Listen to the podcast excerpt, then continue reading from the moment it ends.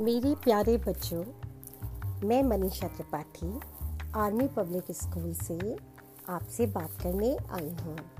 आप सबने अपनी ऑनलाइन पढ़ाई के साथ सबसे अच्छी चीज़ सीखी है, पॉडकास्ट। पॉडकास्ट में अपनी सुंदर कविताएँ एवं कहानियाँ अपलोड करना कितना अच्छा लग रहा होगा। जो बच्चे अभी भी पॉडकास्ट निर्माण करने का प्रयास कर रहे हैं उन्हें मैं कुछ बातों का सुझाव देना चाहती हूँ।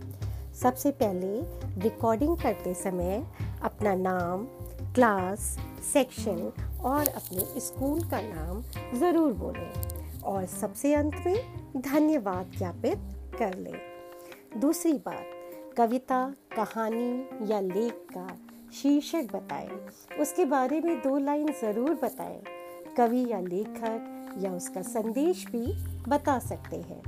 तीसरी बात, आपने जो भी कुछ बोलने के लिए सेलेक्ट किया है, उसका पहले एक बोलकर, एक बार बोलकर अभ्यास कर लें, जिससे कोई भी गलती होने की संभावना ना रहे। और अंतिम बात, पूरे उतार चढ़ाव के साथ, नाटकीयता के साथ धारा प्रवाह बोले। वॉइस मॉड्यूलेशन की कला ही पॉडकास्ट में जान डाल देती है। जो बच्चे अभी पॉडकास्ट में नहीं आए हैं, उनको भी मैं ये संदेश देना चाहती हूँ कि बच्चों शुभ काम में देरी कैसी?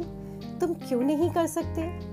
ज़रूर कर सकते हो। उसके बस थोड़े से स्टेप है। इसको सीख लो।